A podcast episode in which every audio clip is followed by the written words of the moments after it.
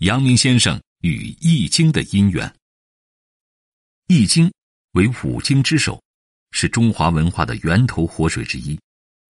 阳明先生与《易经》有着不解之缘，他一生精通《易经》，在贵州龙场悟道的天然溶洞就被命名为“玩易窝”。在《玩易窝记》中，阳明先生记述自己在困境中日夜读易，提出致良知学说后。阳明先生曾明确指出，良知即是义。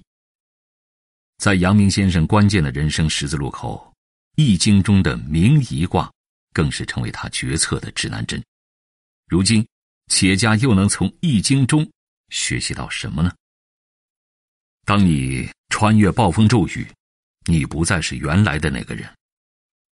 一五零五年，明孝宗去世，十五岁的太子朱厚照继位。年号正德，当时的阳明先生正在京城担任兵部五显司主事，负责全国军官的选任、调动、考核、奖惩，官阶为正六品，相当于今天的厅局级。阳明先生没有意识到的是，一场暴风骤雨即将来临。皇帝处于喜欢玩乐的年纪，大宦官刘瑾趁机专擅朝政，排挤异己。许多上书进谏的政治官员或被杀或下狱。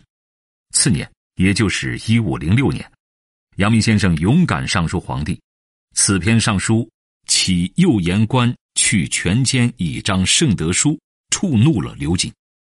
阳明先生被廷杖四十，并被投入大狱，后又折贬至贵州龙场，也就是今天的贵州修文县。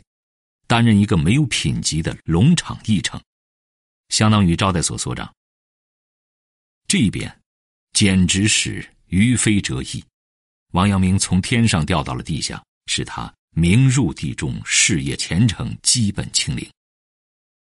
此时的阳明先生估计不会想到，未来他会成为与孔子、孟子、朱熹并称“孔孟诸王”的儒家四哲，并被公认为。集立德、立功、立言于一身的真三不朽之人，日后他所有的成就，都要感谢这次不期而遇的暴风骤雨。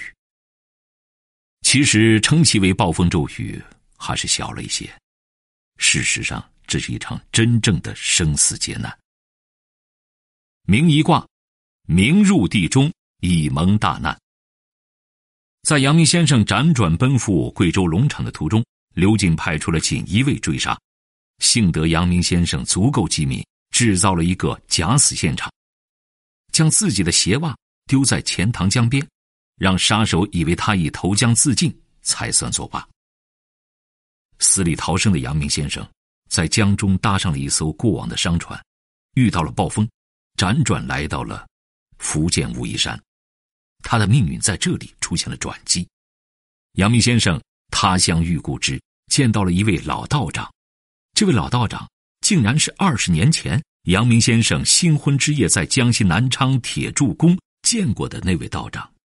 当时两人相谈甚欢，静坐一夜之后分别。谁想到又在阳明先生危难之际重逢？此时的阳明先生对人生可能已心灰意冷，他不想去贵州赴任，想拜道长为师。就此退隐深山老林，做一个潇洒自在的隐士。然而，道长阻止了他的遁世之意，劝他不能一走了之。如果逃逸，刘瑾知道你既没死，又没有去龙场，这既是欺君大罪，你的全家人都要受拖累。有句话是这样说的：人生中最关键的只有几步，走对了就峰回路转，柳暗花明；走错了。则悔不当初，覆水难收啊！老道长向阳明先生展现了《易经》中的一卦，这就是成为阳明先生人生拐点的明夷卦，《易经》中的第三十六卦，卦辞为“明夷利坚贞”。明夷卦所预示的势力就是明入地中，以蒙大难。太阳的光明隐没在地下了。政治明星、卓著人才被埋没在大地之下，遭遇大难。历史上，被商纣王囚禁于监狱的周文王，就是明夷卦的典型卦象。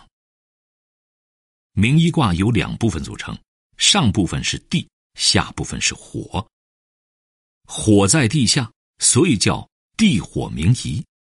利坚贞明入地中，以蒙大难，这就叫